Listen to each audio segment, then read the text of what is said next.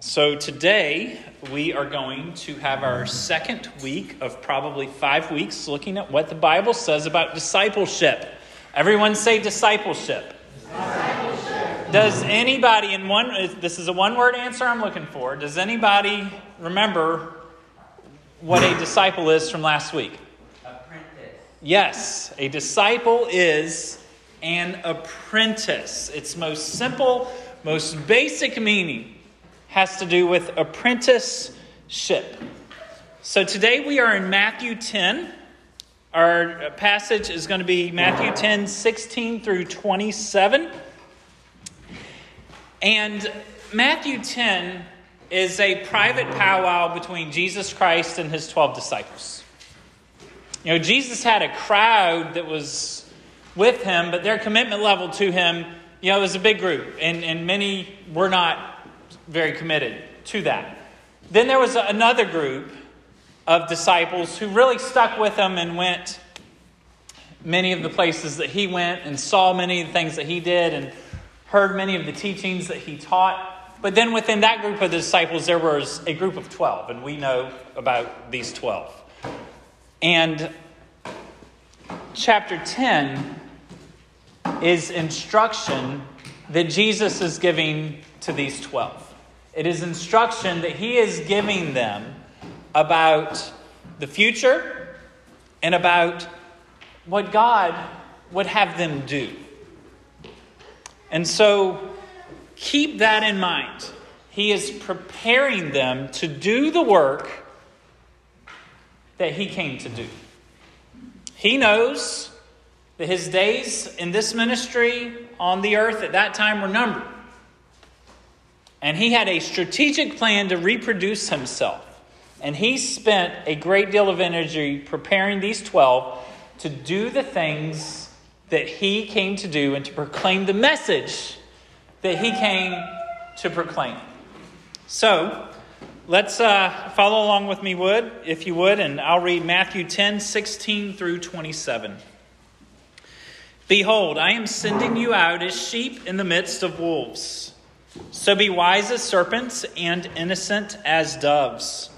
Beware of men, for they will deliver you over to courts and flog you in their synagogues. And you will be dragged before governors and kings for my sake, to bear witness before them and the Gentiles. When they deliver you over, do not be anxious how you are to speak or what you are to say, for what you are to say will be given to you in that hour. For it is not you who speak, but the Spirit of your Father speaking through you. Brother will deliver brother over to death, and the father his child, and children will rise against parents and have them put to death. And you will be hated by all for my name's sake, but the one who endures to the end will be saved. When they persecute you in one town, flee to the next. For truly, I say to you, you will not have gone through all the towns of Israel before the Son of Man comes. A disciple is not above his teacher, nor a servant above his master. It is enough for the disciple to be like his teacher, and the servant like his master. If they have called the master of the house Beelzebub, how much more will they malign those of his household? So have no fear of them, for nothing is covered that will not be revealed, or hidden that will not be known. What I tell you in the dark, say in the light, and what you hear whispered, proclaim on the housetops. This is the word of the Lord. Give yourself to the reading of it, and when the time is right, your discussion leader will begin the discussion. So Matthew 10, 24 and 25 are the heart and soul, the core of this sermon. There was a lot in our passage about suffering, and we'll touch on that a little bit today. We're going to look at that a bit more depth next week in Luke chapter 14. But we get to verses 24 and 25, and it's kind of like a parenthesis. It's kind of like a step back from the main conversation. And it's really a reference to the big picture of what it is that Jesus is doing with these 12 men. Why did he tell James and John to stop fishing? Why did he pull Matthew or Levi away from the Roman tax collector booth? What was all that about? What was happening? Why did he have those men quit their profession and stop doing what they were doing? This is why. They were to become like their master. They were to become like their teacher. So verse 24, a disciple is not above his teacher, nor a servant above his master. Back in that day, there were lots of rabbis in the Jewish faith, and they were spread over a large geographical area, and they would all have their own disciples. You know, John the Baptist had his disciples, the Pharisees had their disciples. You know, all these different religious leaders, they had their students, they had their people that they were bringing along with them to become like them. But in verse 24, Jesus says that a disciple is not above his teacher or a servant above his master. There was a very unhealthy competitive nature in the religious world at that time where people wanted to gain a bigger following than the person they were studying under or the person that they were learning from. We see this to some degree today within church culture. But we get to verse 25, and Jesus kind of, he tells us where it's at. He tells us what's important. He tells us what is sufficient. You know, we often go beyond what is sufficient, right? But in verse 25, he says, it is enough. It is enough for the disciple to be like his teacher. It is enough for the servant to be like his master. Stop trying to outdo each other, y'all. Just grow up and become like the person that's pouring into you.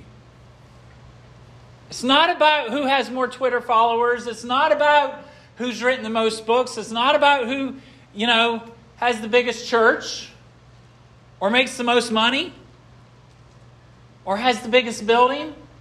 It's not about any of that. It is enough for the disciple to be like his teacher and the servant like his master. And so you see teacher and master being a reference to Jesus here. It's obviously who Jesus has in mind. And you see that the disciple or the servant being the 12.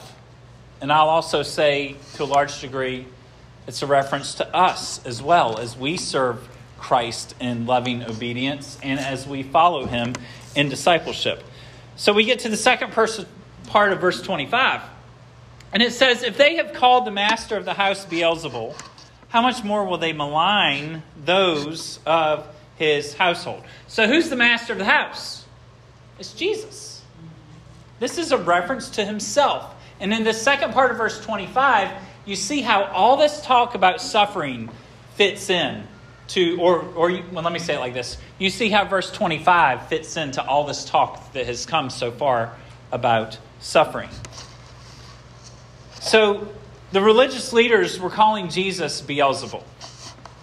And so if you're familiar with Matthew, Mark, Luke, and John, you'll remember those stories. Big confrontation. And they say, Jesus, you're casting out demons by the prince of demons, Beelzebul. And so Beelzebul was known as the prince of demons. He had a name. His name was Beelzebul. It also could have been it also meant Lord of the Flies. And think about it, where do the flies hang out at? Dirty places, right? And if you think about a homestead or a farm, you know, the analogy, the metaphor goes even further. Where do the flies hang out? Well, Beelzebul is the Lord of the Flies. And so when the Pharisees called Jesus that, they were not paying him a compliment. Beelzebul was also the name of a foreign god, the god of Ekron. My family and I were reading through, we just started 2 Kings in our family worship time each week, and we read chapter 1, and King Ahab's son, Ahaziah, decided to leave Israel, leave Samaria where he was ruling and reigning, and he went to a foreign nation to consult the god of Ekron, whose name was Beelzebul. And it's a great story. Elijah makes fun of him. He's like, Why do you have to leave Israel to find God? Huh? You know? Is there a God in Israel? And then Isaiah calls down fire on 50 of the king's men, and they all die. And then it happens a second time. And then it almost happens a third time. But the guy begs for mercy because he saw what happened to the 100 other guys. You got to read those Old Testament stories, y'all. So they called Jesus Beelzebub, Lord of the Flies, Prince of Demons. That is no compliment at all. And in the second part of verse 25, it's very simple what Jesus is saying. Jesus is saying, if they think I'm the Lord of the Flies, they're going to think you're the same guy that I am. If they treated me like this, they're going to treat you the same way. So, when we look at all of Matthew 10, and we didn't read all of Matthew 10, but you could. If we read all of Matthew 10, it becomes very obvious that it is all about the 12 becoming like their master. They are learning to imitate their master. Let's look at a few other verses in Matthew 10. Open your Bibles if it's not already. But look at verse 1, Matthew 10:1. Jesus, he's just sending them to do the same thing that he's been doing. Matthew 10, verse 1, he called to him his 12 disciples. He gave them authority over unclean spirits to cast them out and to heal every disease and every affliction. Look at verse 16. Verse 16. Behold, Jesus says, I am sending you out. Jesus is saying to him, you've been watching me do all this. Now you go do it. Parents, you ever do that with your kids? Watch me unload the dishwasher. Help me unload the dishwasher. Okay, now I watch you unload the dishwasher. Right?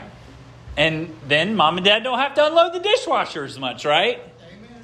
And your household productivity increases. Similar dynamic here. Jesus is saying, you've been watching me do this. Now you go out and do it. Imitate me. Look at chapter 10, verse 5.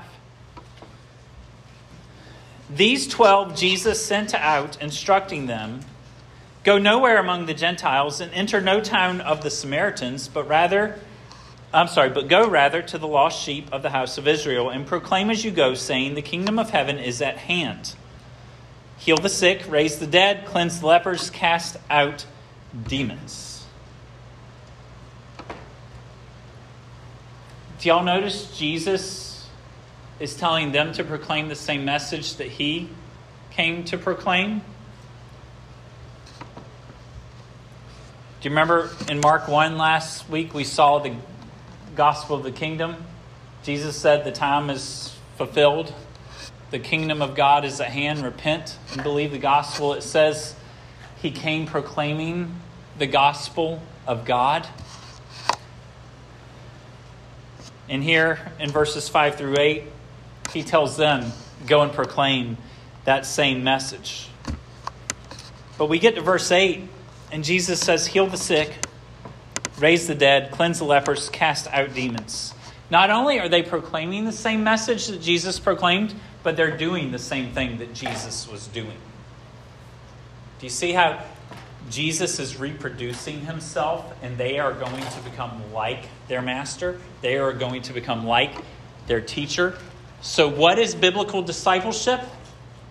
Biblical discipleship is when one man of God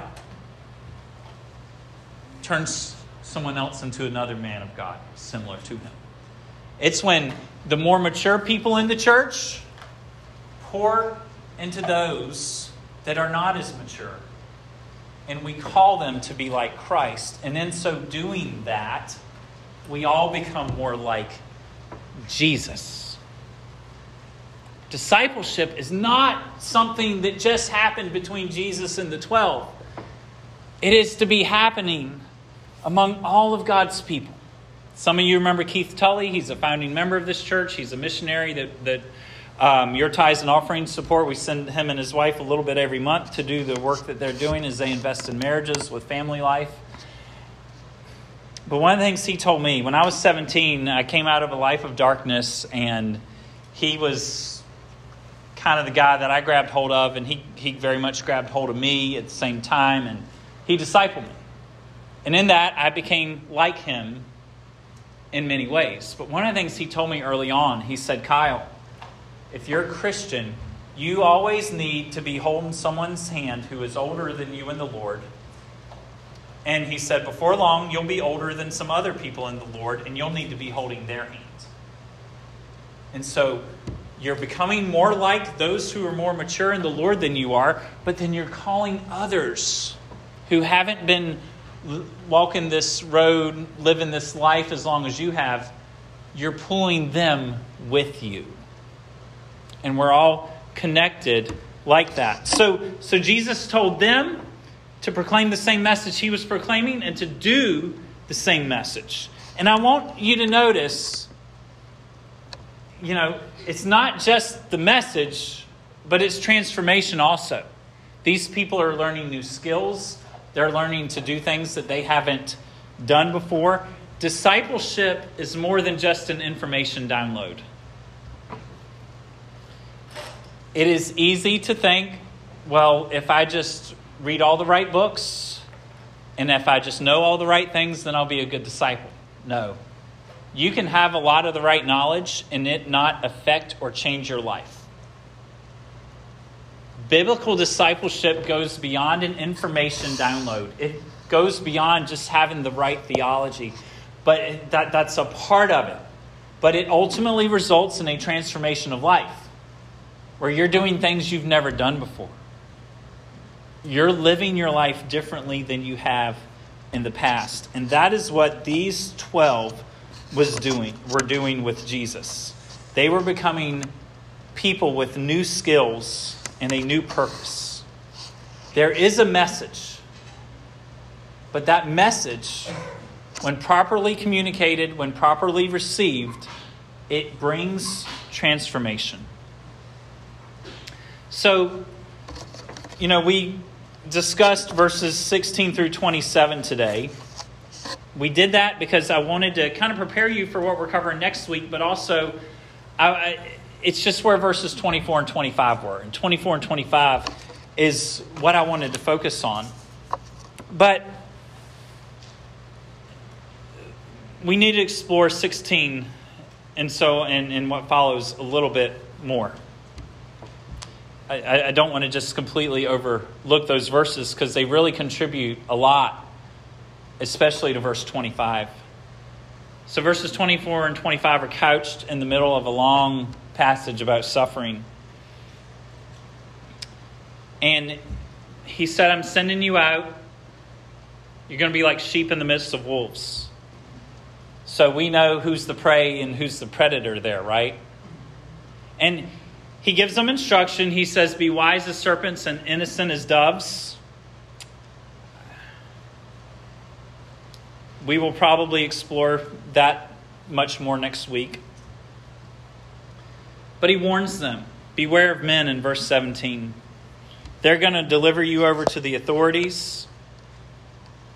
And verse 19 says you're going to have to speak to those authorities. And he tells these 12, he says, don't be anxious about what you're going to speak. I'm going to give you what you need to say. Years ago, I read this passage and tried to make that apply to me, and you just can't do that and be faithful to the Bible. I was wrong in my interpretation of it many years ago. But here's what I do get from it as a general guiding principle, is that when you are persecuted, God's going to give you what you need to get through it.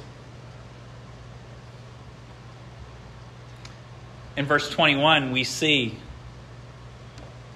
that when you become a member of the family of God, it may bring division in your blood family, your biological family that you came from. Verse 22, he says, you all are going to be hated because of me. And then he makes this wonderful promise. And it might not seem like a wonderful promise, but it really is. He says, the one who endures to the end will be saved. Belonging to Christ. Well, let me say it like this. Enduring to the end is a fruit of our salvation. Those who have true faith will endure to the end. We covered that a lot last year in Romans 8. The perseverance of the saints. Those who have truly repented and believed the gospel, they will only go so far from the Lord before they come back. But the one who endures to the end will be saved. All these things that Jesus is promising in verses 16 through 22, that's what was going to happen to Jesus between this time and his death. And this is what we see happening in the book of Acts.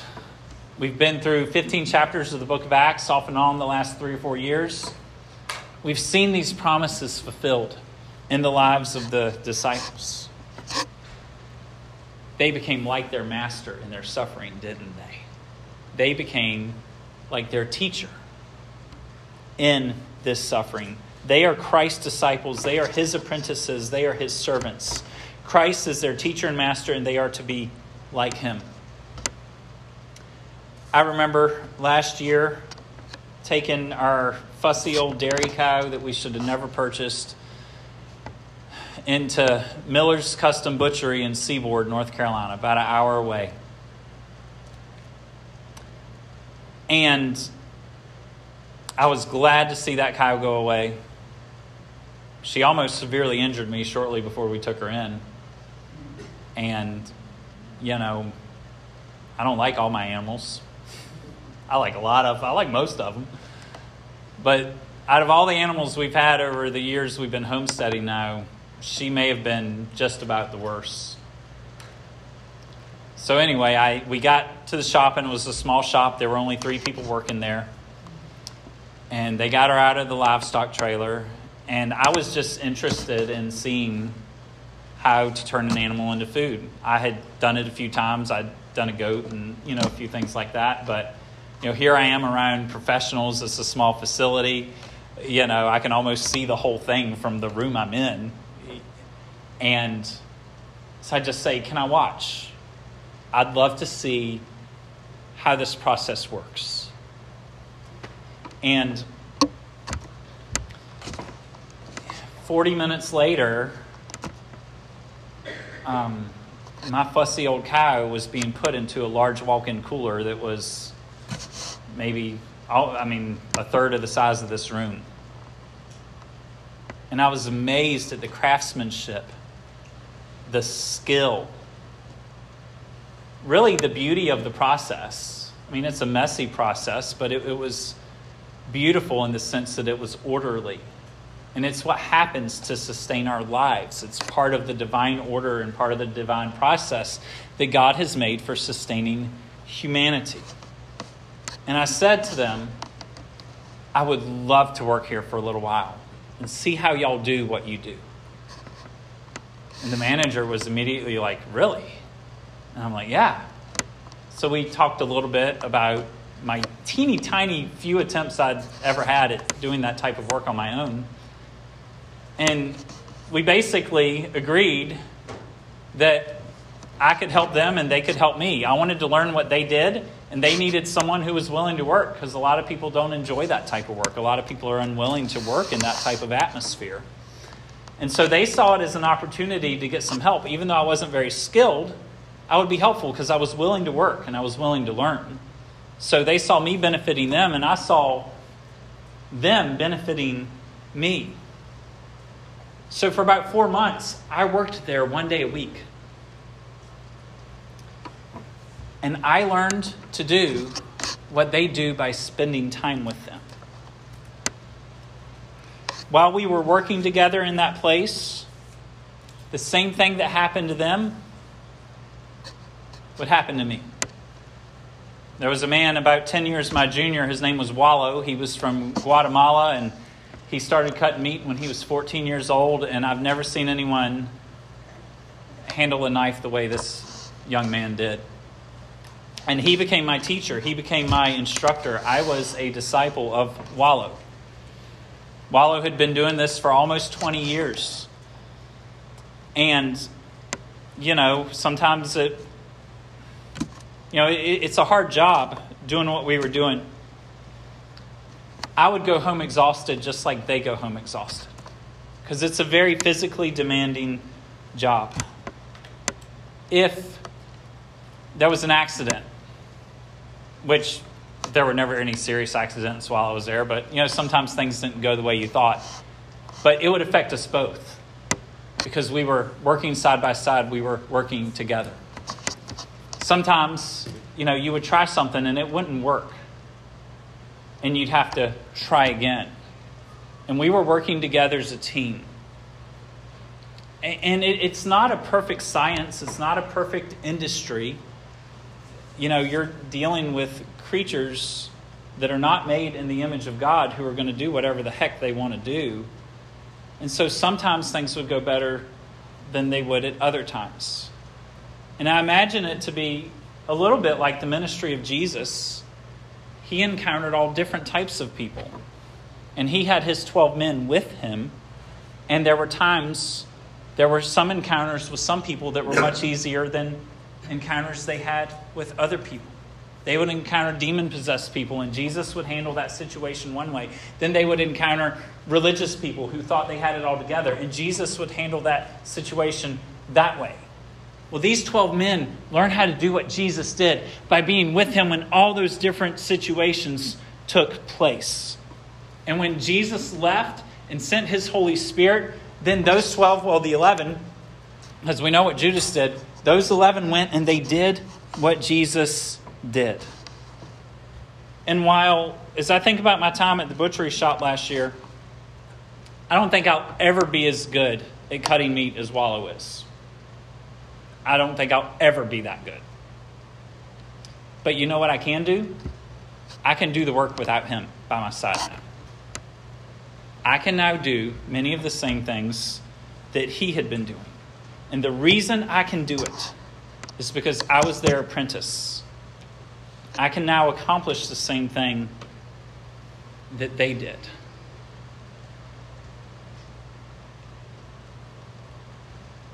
We've got to be close to other Christians. These 12 had to be close to Jesus. And we have to be close with the body of Christ so that we may be like our teacher.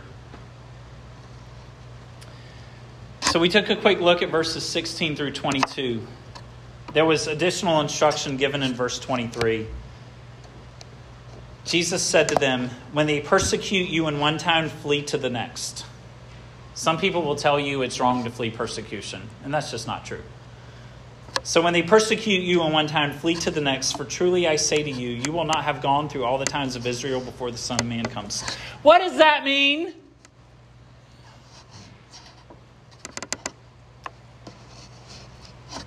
It's easy to assume that that's a reference to final judgment when Christ returns.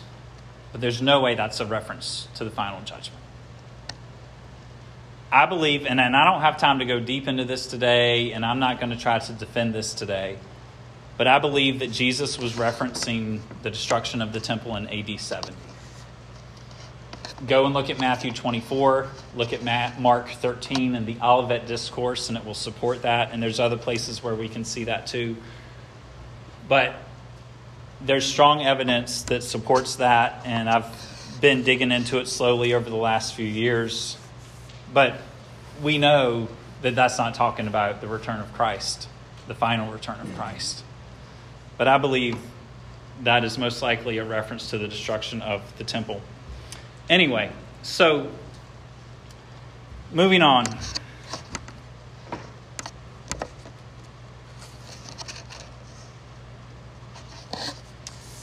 Do y'all remember Romans 8:29?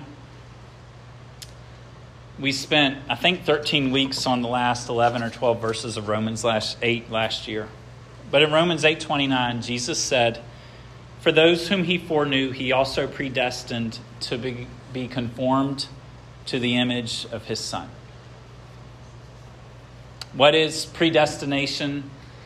The simple answer, according to this verse, is God deciding to make you like Jesus.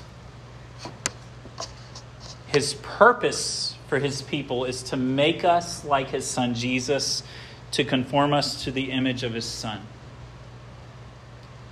You all, the biblical pattern for discipleship has to do with imitation. The biblical pattern for discipleship has to do with imitation. The Apostle Paul in his letters, well actually in his letters and in the book of Hebrews, there are 9 times where Paul and the writer of Hebrews speaks about imitation. 9 times. I want to look at a few of those quickly with you this morning. Imitation is a common term that Paul would use to describe Christian growth and maturity. Y'all, when we imitate godly people, we become what? Godly, right?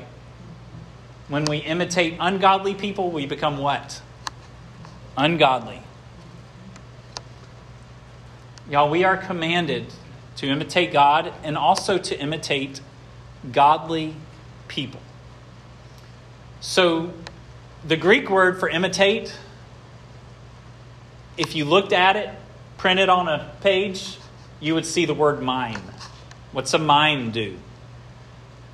You ever been in the city streets and there's some quiet, fairly energetic guy and they come up to you and they start imitating you. They start doing what you're doing and they're really trying to entertain you is what they're doing. But the word mime has to do with imitation. Becoming like someone else, doing what they do.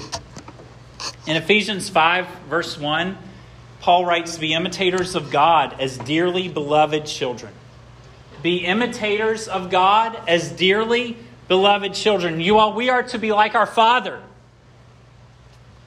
And that's simple, right?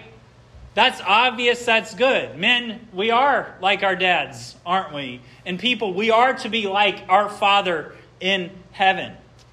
It is a simple, obvious, and good thing to be like our Father and to imitate God as dearly beloved children.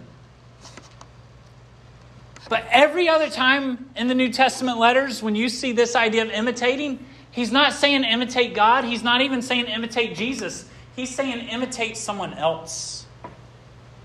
He's saying imitate someone else. In 1 Corinthians 4, 15 and 16, Paul writes, "For though you have countless guides in Christ, you do not have many fathers. For I became your father in Christ Jesus through the gospel. I urge you then, be imitators of me." For though you have countless guides in Christ, you do not have many fathers. So they had a lot of guides. Y'all, they had a lot of teachers. But as I shared with you earlier, discipleship is more than just an information download. It's more than just knowing the right stuff and knowing the right facts. It comes to relational transformation where someone becomes like someone else. For though you have countless guides in Christ, you do not have many fathers. Paul would go on to say to them, "I became your father in Christ Jesus through the gospel. I urge you then, be imitators of me." Paul's not even there when he's writing this. He'd been there a couple times. We're pretty sure he went there again after he wrote, maybe twice after he wrote this. He wanted to have an ongoing relationship with them. Later on in this chapter, a few verses later, Paul says, "I'm going to send Timothy to you all so he can remind you of how I lived my life and you can imitate me." Y'all, that's why internet church doesn't work. We need more than a teacher. We need a loving Father. A loving Father. A loving spiritual Father. Not in the Roman Catholic sense of the word. But we need someone who's going to stick there with us through the thick and thin and help us grow up in Christ. Look at Philippians 3:17. Philippians 3:17. "Brothers, join in imitating me." Second time he said, imitate me. And keep in mind, the Apostle Paul, he's pretty great, but he's a man, right? He's not perfect, right? Brothers, join in imitating me and keep your eyes on those who walk according to the example you have in us. Here in this verse, there are three levels of, or like three generations of disciples. There's Paul. And then there are people there at the end of verse 17 who are walking according to the example that Paul set. And then there's the church members he's writing to.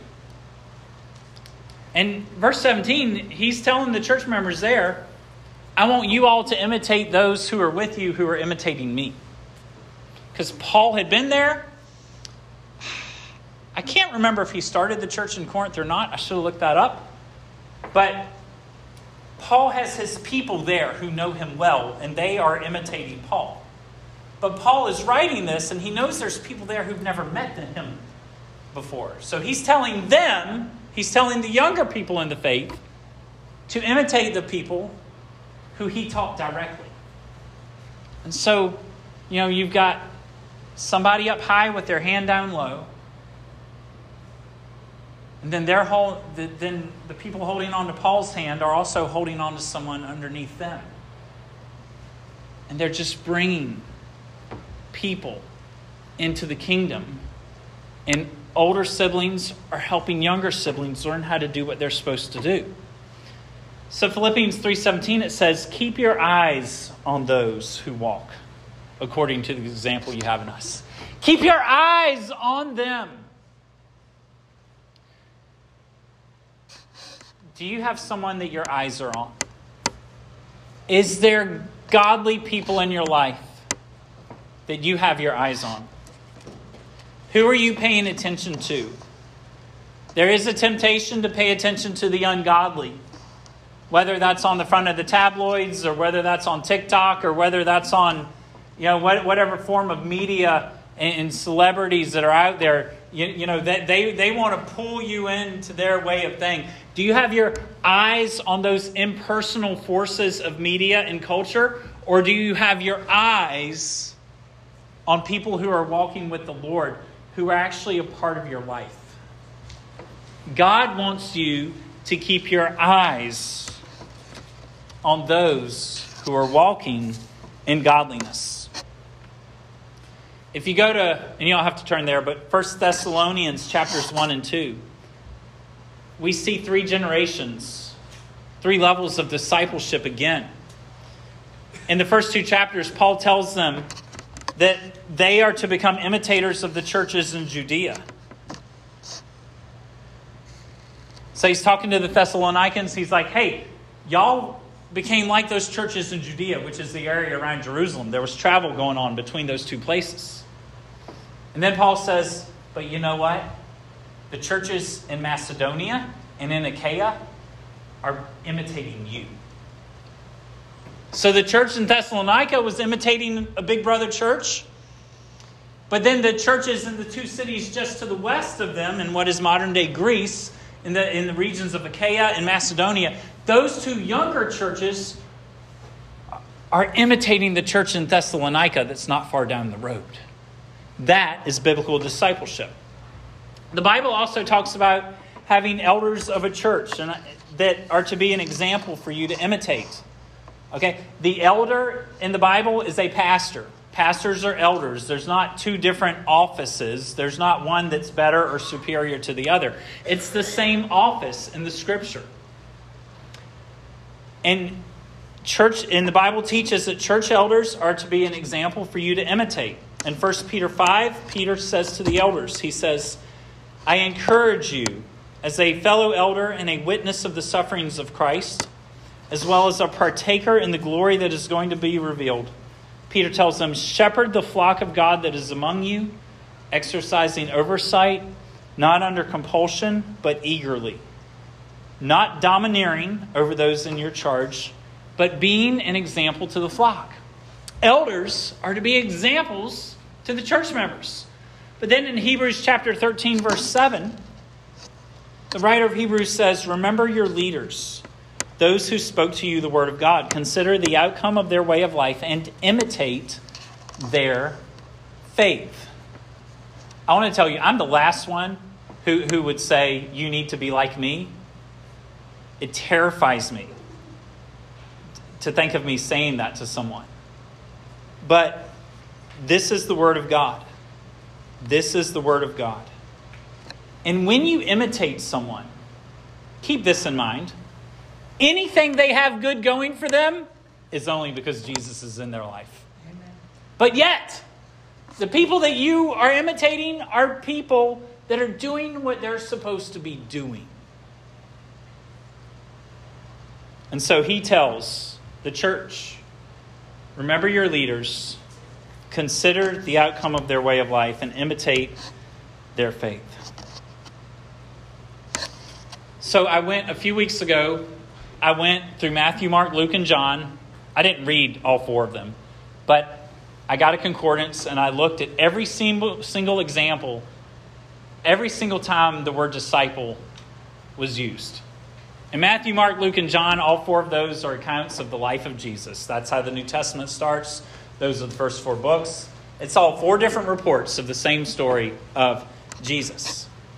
And I wanted to know, how did the gospel writers use this word disciple? And as I read through all of those, it took me hours. What I saw between Jesus and those 12 is there were loads of conversation. How does discipleship happen? It takes lots of conversation. And I don't think anything's off limits. I'm just going to throw that out there. You might talk about some pretty personal stuff in discipleship. There was also, between Jesus and the 12, there were lots of questions. There were lots of questions. You want to learn and you want to grow? You want to be someone's disciple? Ask them questions. Ask them questions. I remember I went to work for Starbucks in early 2007, just months before I got married, and wasn't looking for a career, but I was looking to make some additional income because I was planning to get married soon. And within a few months, I thought, I might need to stick around this company for a while. I might try to move up. And I had an assistant manager. Her name was Tawanda. She was a great, great lady. She was probably 5 or 6 years older than me. And just, she could run that store like nobody else there could. And I said, Tawanda, how can I get to the point where I'm doing what you're doing? And she says, well, look, you won't get there overnight, and it's a lot of hard work. If you want to be a manager, then you got to constantly tell me and the other two managers at the store how much you want to be a manager, and you've got to ask us every question that crosses your mind. And you've got to learn the things that we do. And as you get better at what you do and increase in competence, you will probably have opportunities provided to you to move up. And so I did just that. And within a couple years, I became a manager. But in discipleship, between you and your teacher, between you and your master, whatever term you want to put there, I think Jesus is the only one we should call a master. But ask him questions. Ask them questions. Go to them and try to absorb everything you can out of the person that you're learning from, and you will grow. Another thing that would happen in discipleship relationships, and we don't like this today, but this is how Jesus did it. Every once in a while, he would rebuke one of them in front of all the others. Nobody likes that, right? Nobody likes to be corrected. And we really don't like being corrected in front of other people. But that was something that Jesus did. Another thing that they did together was Jesus would have them run errands. Jesus would have them do things for him to advance the mission. Another thing that we see between Jesus and his 12 disciples is that those 12 got to hear and see things and experience those things that the other people didn't get to experience. I mean, in a sense, that's true for a church member and a church pastor relationship. I will spend time with y'all, walking through things with y'all that I just won't spend that time with anybody out there. We're close. We're in covenant together. We're hunkered down here together. I'm going to spend more time with you, and I'm going to share things with you that I'm not willing to share with someone I barely know. And another thing, another of the dynamics that I saw as I looked through all those occurrences of the word disciple is that they did what he said. But I want to tell you, as I take just a few minutes and looked at church leadership and church members, I want to say this strongly, you all. And a church that does what I'm about to say is a very, very strong church, okay? That you got to have a lot of pieces in the right place to have a strong church, right? And we've all been a part of not so strong churches, and I'm sure some of us have been a part of some great churches. But church members aren't supposed to just imitate their leaders, but they must imitate other church members. You must imitate other church members. Some of you have been following Jesus for years, even decades, and you don't realize yet that you're an older brother or an older sister.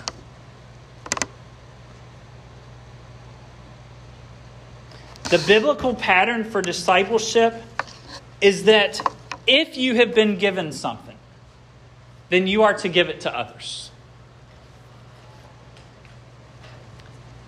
We see that in 2 Timothy chapter 2. If you have been given something, then you are to give it to others. Now, you're not going to wrap up what you give in the same wrapping paper that you opened it in, right? Because if you get something from me, it's going to come to you in a particular way. But you know what? You're not me. And so when you give it to someone else, it's going to look different than how it was when I gave it to you. Biblical discipleship takes place in churches where members imitate other members and where we build each other up and learn from each other and grow together. Colossians 3, let the word of Christ dwell in you richly, teaching and admonishing one another. He wrote that to members of the church. Let the word of Christ dwell in you richly so that you can teach and admonish. Admonish means warn. In Hebrews chapter 3, he says, take care, brothers, lest there be in any of you an evil, unbelieving heart, leading you to fall away from the living God. But exhort one another every day. And in Hebrews 5, verse 12, he writes, for though by this time you ought to be teachers, you need someone to teach you again the basic principles of the oracles of God. You need milk, not solid food. Don't be this person. I'm going to read it again. Don't be this person.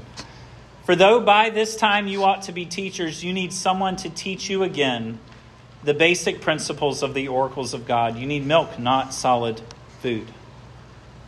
Are you the type of person who's been sitting in church for a long time, but you just sit and you come and you're not growing up? Why the stagnation? Why your unwillingness to grow in godliness if that's you? Don't choose a life of being stagnant. Don't be like the Dead Sea where you just receive, and water never flows out of you. Grow up in the Lord. And what God has given you, give to others. Don't be the type of person who is capable of teaching but refuses to do it.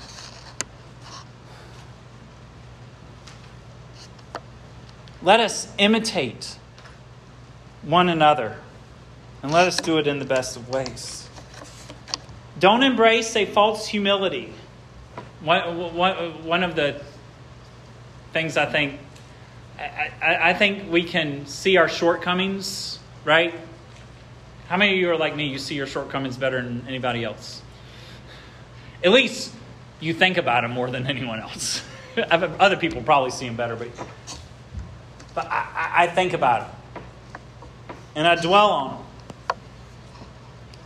Don't embrace a false humility where you focus so much on your shortcomings and you don't focus on the persevering power of God who is alive in you. Jesus loves you enough to accept you as you are, and He loves you enough not to let you stay there, right? Amen.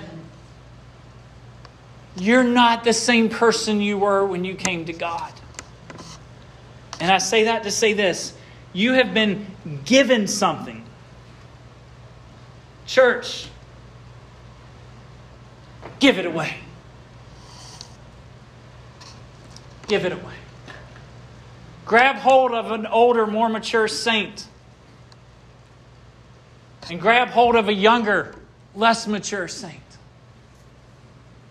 And let's do life together, becoming like Jesus, becoming like the godly in our midst.